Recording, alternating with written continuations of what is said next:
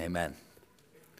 Yeah, kids up through fifth grade, you're dismissed to go to your classrooms. For the rest of you, please turn within your Bible to the book of James, chapter 5. We'll be in verses 9 to 12 this morning. That's James chapter 5 as we continue on in our study of the book of James. Thanks so much to Christopher for leading us in communion this morning. I uh, really appreciate that. Uh, just that uh, reminder that it's a continual confession. As, after he said that, I uh, found myself getting a little emotional as you guys were coming up and just um, as we came forward together as a church. And each person took the cup and the bread as a confession do you believe that Jesus Christ is Lord? And so I'm getting emotional saying, there's the McCorkle family confessing that Jesus Christ is Lord. All like five McCorkle families and we have in this church. There's the Underwood family confessing that Jesus Christ is Lord. There's the Friend family confessing that Jesus Christ is Lord. There's all these houses confessing that Jesus Christ is Lord, and on and on and on. And um, just a reminder that that gospel is what knits our church together. The gospel is what knits us together as brothers and sisters in Christ. We're not a church that gathers here because we all all happen to like this style of worship music or like the preaching or the whatever, you know. It's the, it's the gospel, it's Jesus Christ, it's that continual confession that we make. And so communion is a time to remember and proclaim that Jesus Christ is Lord, and we do that as a body corporately. And uh, anyway, so I was just getting a little emotional about that, and then just thinking too about this this capital campaign that's coming up, and just I'm not worried about it. If God stirs in our hearts to be generous to give to this, then God's going to provide, and Jesus Christ will be Lord. And if God doesn't stir in our hearts to be generous and give to this, and we aren't able to go forward with it, Jesus Christ is still going to be Lord, and we're going to still be knit together. And uh, it's just just man. Anyways, let's. I'm, whew, getting a little emotional this morning, but it's good. Also, speaking of generous giving, I forgot to mention earlier, but uh, we had talked about um, the opportunity to give to the Rusus, our missionary partners who are housing Ukrainian refugees. And as a church, we were able to give over $5,300 to the Rusus for, uh, to provide for them. So praise the Lord for that. Yeah, that's awesome. And thank you for your generosity in that. And that's just, again, it's, it's just being part of the kingdom. And it is a blessing to be a part of God's global kingdom as a part of that in the local church here. So praise the Lord for that. Like I said, we're going to be in James chapter 5 this morning, talking about what do you do in hard times? How do you live your life when that kind of pressure cooker of suffering uh, gets cranked up? So before we do that, uh, as you're turning there or tapping there, uh, please bow your heads with me and let's pray. Heavenly Father, God, thank you. The stone was rolled away, the tomb was empty. Hallelujah. God be praised. Jesus was risen from the grave. God, if that historical event did not happen almost 2,000 years ago, then all that we would be doing here is for, for nothing. It's moot. We would be the most to be pitied, as the Apostle Paul says if Jesus Christ had not been raised. But Jesus has been raised.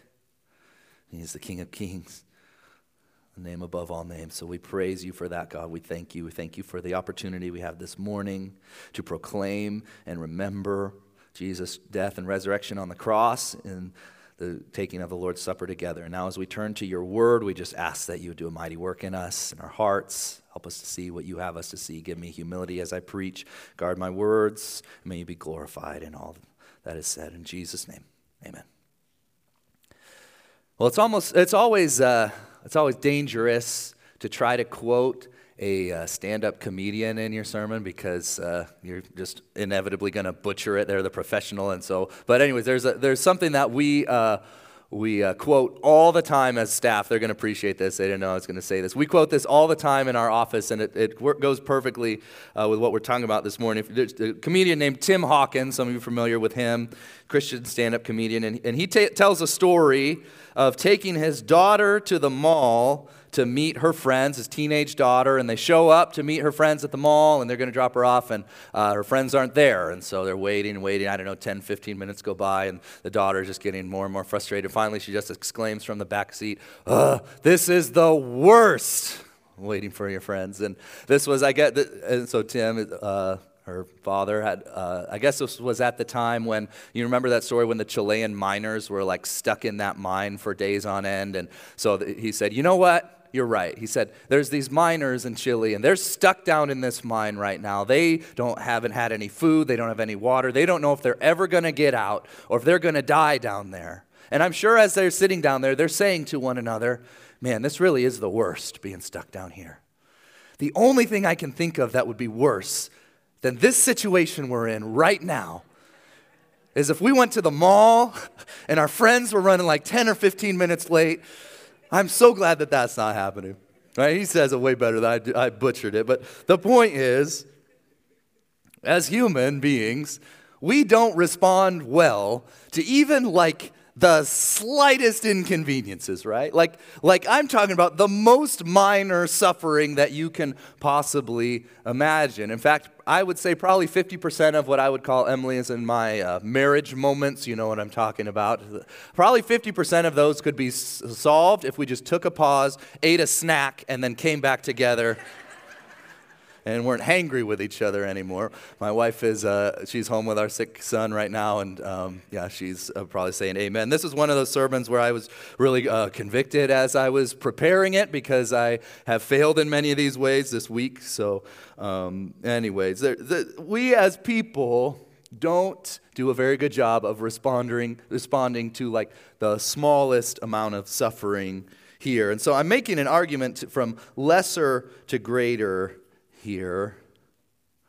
If that we don't respond to small persecution and suffering very well how will we respond when like we go through actual suffering and actual persecution? That's what our passage is about this morning. Last week james, james gave us this really incredible encouragement to persevere through trials. Remember we said the whole point of the sermon last week the world is messed up but jesus is coming back. Amen and praise the Lord for that. We say, so just like the farmer can't do anything to make it rain, the rain that needs to come to make the crops go grow is an act of God. There's nothing that we can do other than pray to make the rain come. God needs to send the rain. In the same way, there's nothing that we can do to make Jesus come back to fix everything. It is an act of God. All we can do is pray and wait patiently, like a farmer waiting for the rain. Now, James is aware that sometimes when you go through persecution and suffering, like the church that he's writing to is, at the hands of the people, the unrighteous rich that we talked about several weeks ago, when you go through those kinds of stressful situations, it can lead to doing and saying things that you wouldn't otherwise do if you weren't in a, that kind of situation this morning. And so the question for us is this is simply how do you live in hard times? How do you live when that, like we said, the pressure cooker of suffering and stress and persecution comes? When those things happen, how do you live? None of us are facing the kind of persecution for our faith that the early church was that James was writing to. Some people in the world are right now, but none of us are. But we all certainly face difficulty and we all suffer in different ways. And we all, want to be ready if, in fact, that kind of persecution does come. So the question is how do you handle that? I really have three questions that we see in our text this morning. The first one is this Do you grumble against your brothers and sisters in Christ? You grumble against them. That comes straight from verse 9. It says, Do not grumble against one another, brothers, so that you may not be judged. Behold, the judge is standing at the door. So the persecution was coming for the church by the hands of the unrighteous rich who were just steamrolling uh, those who were in their path. They were cheating and defrauding them. They were even persecuting and killing the righteous man. We saw at the end of verse 6. That's where the persecution was coming from. Yet, what was happening was as the believers were facing that kind of outside pressure and persecution, they were starting to turn on each other. It's almost like James is saying, like, yo, you guys are on the same team. Like, stop fighting against each other. It's like, how many, raise your hand if you've watched just way too much basketball the last four days. Some of you are, yeah, there's some decent amount of hands in here. It's like when you're watching a basketball game and uh, there's two guys on the same team going up for a rebound and nobody from the other team is even in sight. Two guys go up for a rebound and they, what do they do? They bang into each other and the ball goes out of bounds. The other team gets like, what are you doing? You're on the same team. It's the same kind of thing that James is talking about here. Don't grumble against your brothers and sisters. When you face that kind of persecution and suffering from outside, don't allow that to make you turn inward and fight against one another. You're on the same team. We're brothers and sisters in Christ. And yet, too often, when things get difficult, we end up grumbling and complaining about each other behind each other's backs. When the pressure gets ramped up, we have that tendency to get snippy, right? Take out our frustration on one another, to be careless with our words. And that same thing happens on a small scale and on a large scale when you face different difficult situations in life. And that can cause us to speak carelessly and hurtfully about the very same people, who we are brothers, who are our brothers and sisters in Christ.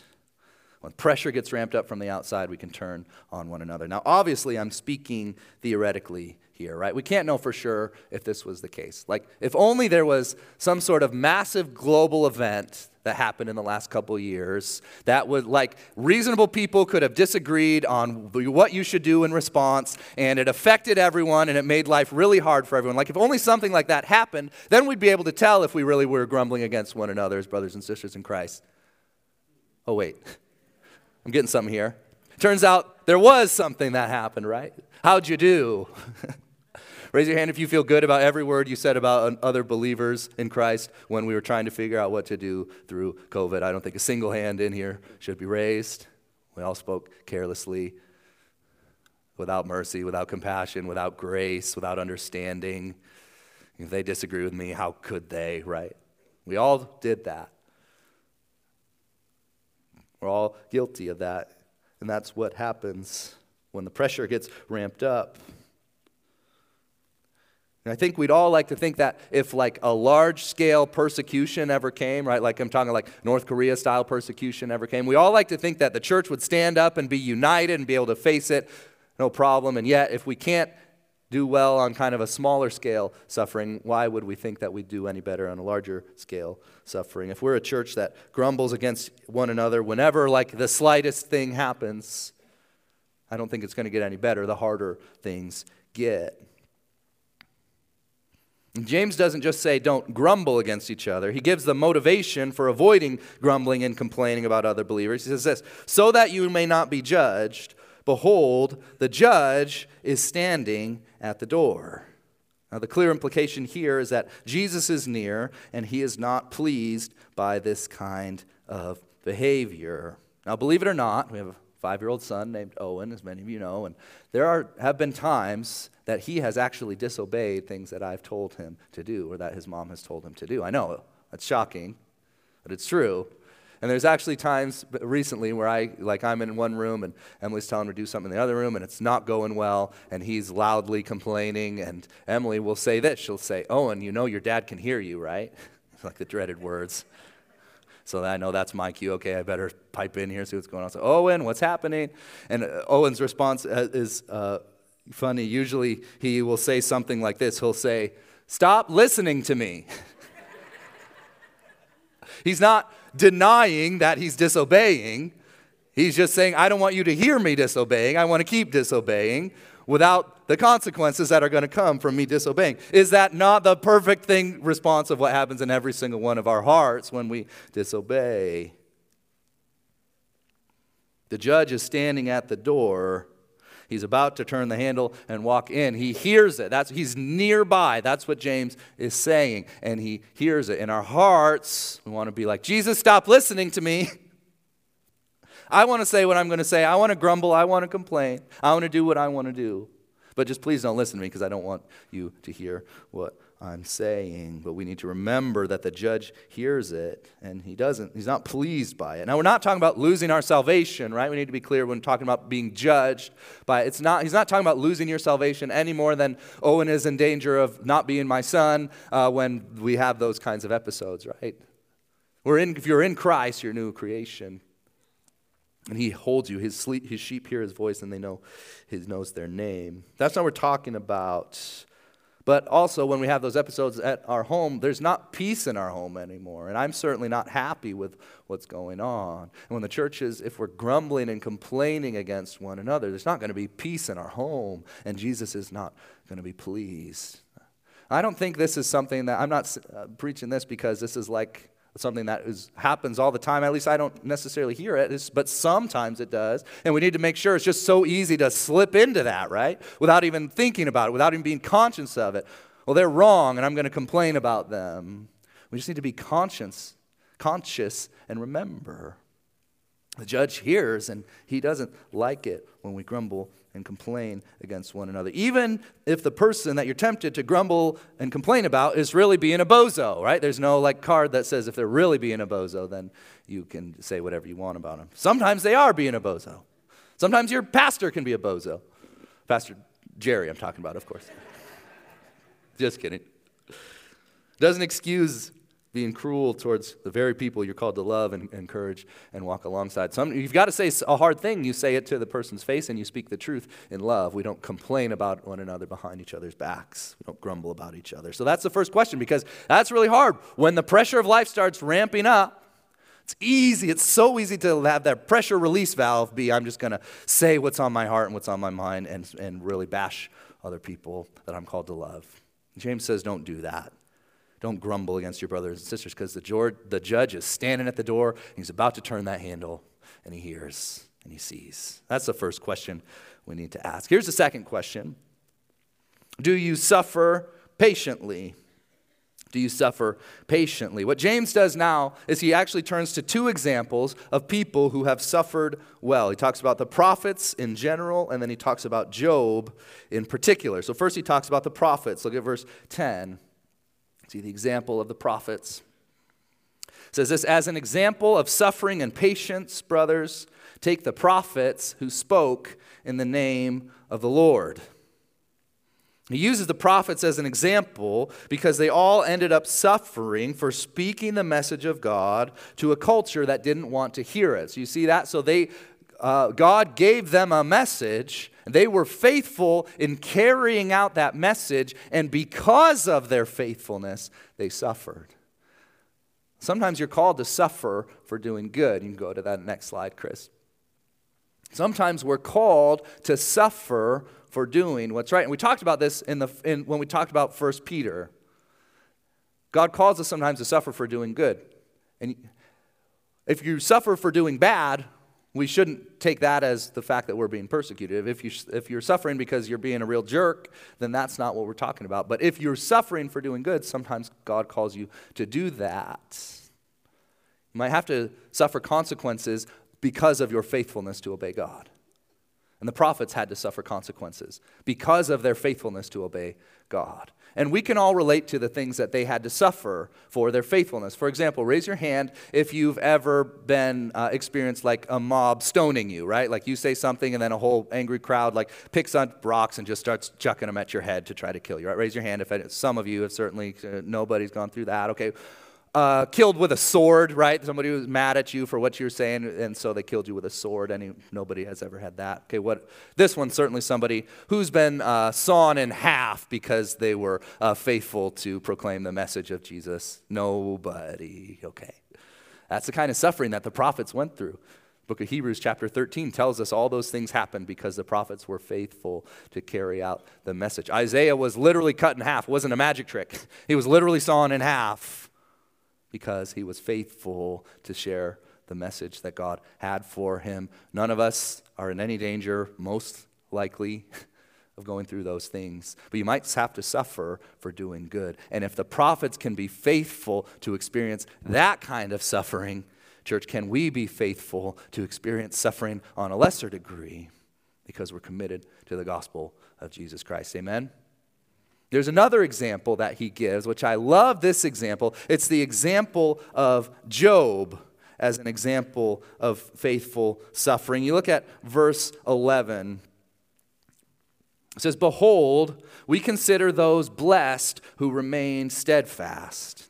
You have heard of the steadfastness of Job, and you have seen the purpose of the Lord, how the Lord is compassionate and merciful. I love this. You're probably familiar with the story of Job, right? Job was a faithful man, and he was blessed with material possessions. He had a great family, he had great friends, and he was in great health. And we see like this behind the scenes conversation in heaven where God and the enemy are talking about Job, and the enemy will ask God for permission to test Job. And so God tests Job, and one by one, he takes away all these things. He takes away his material possessions, he takes away his family, he takes away his health. And in the end, his friends even are trying to make things better, but they end up making things worse. I love that James uses Job as a positive example of faithfulness and suffering because guess what? Job complained a lot. If you read the book of Job, he complained. He didn't just take it in stride and never say anything about it and say, yeah, it's not a big deal. It hurt him. He was feeling it deeply, and yet he did not lose his steadfastness. He did not lose his trust in the Lord. In fact, he says in Job 19, I know that my Redeemer lives, and that in the end he will stand on the earth. And after my skin has been destroyed, yet in my flesh I will see God. I myself will see him with my own eyes, I and not another. He was experiencing this unimaginable, unimaginable hardship, and yet he knew he was going to see God and it was going to make it all worth it. It's this idea of biblical lament. God made us with feelings and emotions, right? And that's okay. That's a good thing. Now, sometimes those feelings and emotions can't be trusted, especially when you haven't eaten in a few hours, right? But sometimes they can. And we don't need to just put them away like robots.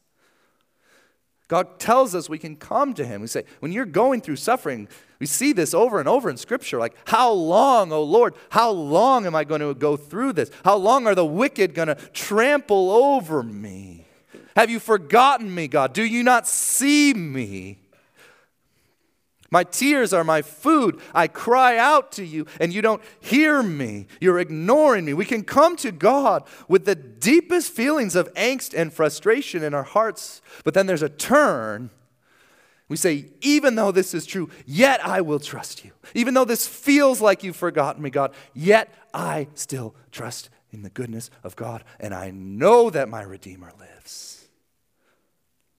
And in the end, I'm going to see him with my own eyes. And when I see him, everything's going to be worth it. Every suffering, every persecution, every difficulty I've ever had to walk through is going to be worth it when I get to the end and I see Jesus face to face. Job is an example to us of faithful suffering through persecution and hardship and enduring in his faith. And he complained a little bit. That's okay. But we don't ever lose our fundamental belief in the goodness and steadfastness and graciousness of our God. So when life's hard, you don't have to pretend that it's not. Steadfastness doesn't mean, again, just shutting off your emotions and becoming robots. It doesn't mean coldness, it means faithfulness in the middle of pain. And we can look to Job to remember that even when that doesn't feel good, God is still faithful no matter what. Amen? So, do you grumble against your brothers and sisters? Do you suffer patiently? And then finally, do you speak with integrity? Do you speak with integrity? Verse 12. But above all, my brothers, do not swear either by heaven or by earth or by any other oath but let your yes be yes and your no be no, so that you may not fall under condemnation. So James encourages us to suffer patiently by using the example of the prophets. And then all of a sudden it feels like he's taken like a 90 degree turn and he starts talking about swearing oaths. And at first it seems like this is completely out of the blue. Like, okay, where did this come from? Why is this above all don't swear an oath, right? Like, did he just forget to put this in the first draft of James and then he kind of tossed it in there to because he re- remembered he wanted to say that. Seems a little bit out of the blue, but but the truth is all these things are related. As we talk about how do we live and respond in the pressure cooker of suffering,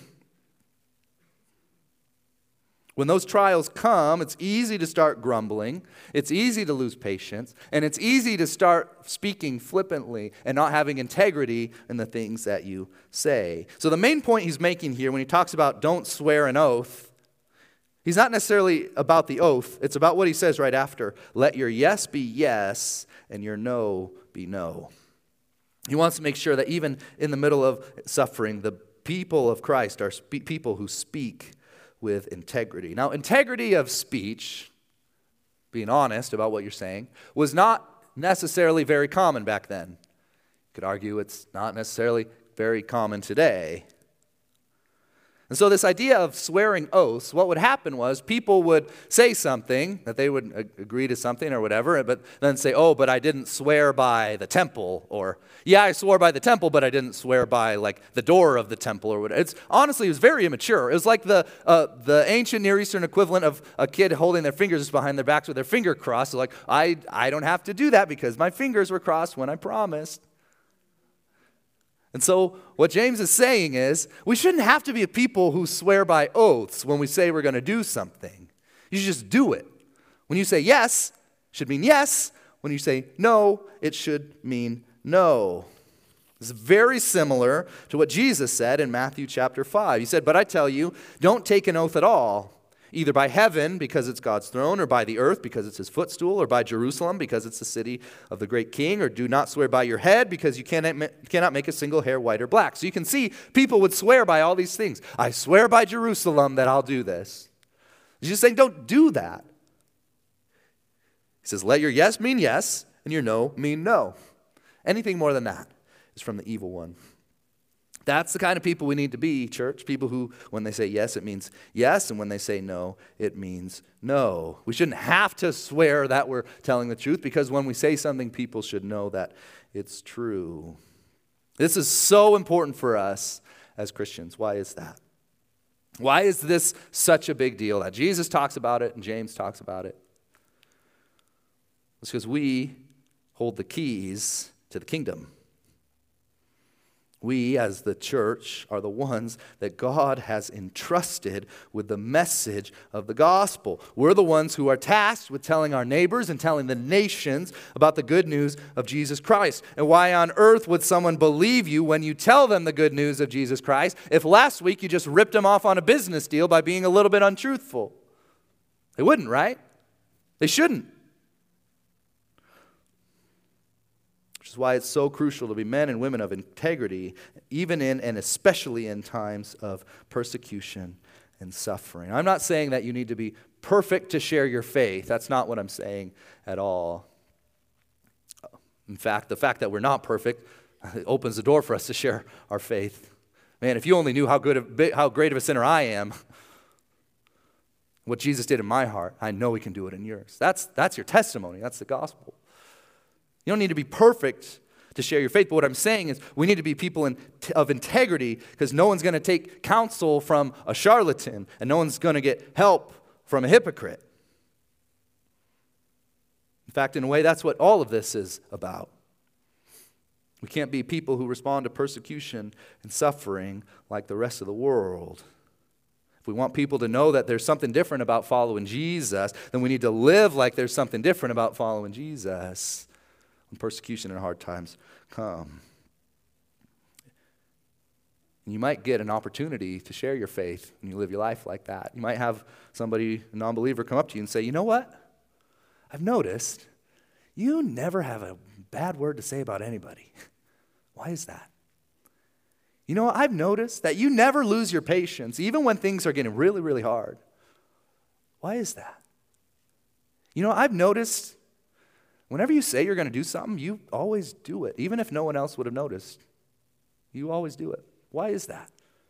Eh, you might get that opportunity. And when somebody says that to you, church, you better not say, well, because that's just how I was raised. It's just the right thing to do. Nope. I'm going to be mad if I hear that you say that in response to that unbelievable opportunity to say, no, it's because Jesus changed my heart. Because I have this amazing Savior. And I'd love to tell you about him. Amen? And people of integrity, people who suffer patiently, people who don't grumble against one another, it's going to just roll out the red carpet for an opportunity to share the good news about our Savior who's rescued us. Church, let's live lives in hard times that reflect the gospel, the beautiful reality that while we were yet sinners, Christ died for us. And let's live in such a way that gives us the opportunity to be a light in a dark world and a city on a hill that cannot be hidden. And let's bring glory to our Savior in everything we do. Amen? Amen. Let's pray. Heavenly Father, we thank you again for the gospel. While we were yet sinners, Christ died for us. Rarely will someone die for even a good person, but you demonstrated your love for us, and that while we were enemies, mortal, bitter enemies, because you were on the throne and we wanted to be on the throne, while we were yet sinners, Christ died for us, and we praise you for that, God. So maybe we live lives, even in suffering, even in hard times. Lord, I know many in this room who have, are walking through and have walked through really, really hard things. And in many ways, we've fallen short of the way that you called us to live. And we thank you that we can know that you have mercy and grace and compassion, like you say in this passage, for those times. But help us, God, to be people who live lives. We don't grumble against each other. We don't lose our patience. We speak with integrity. Our yes means yes, and our no means no. Again, not just because that's the right thing to do, but because we have an amazing Savior. We want to reflect Him in every way that we can. We thank you for that, Savior. We praise you. In Jesus' name, amen.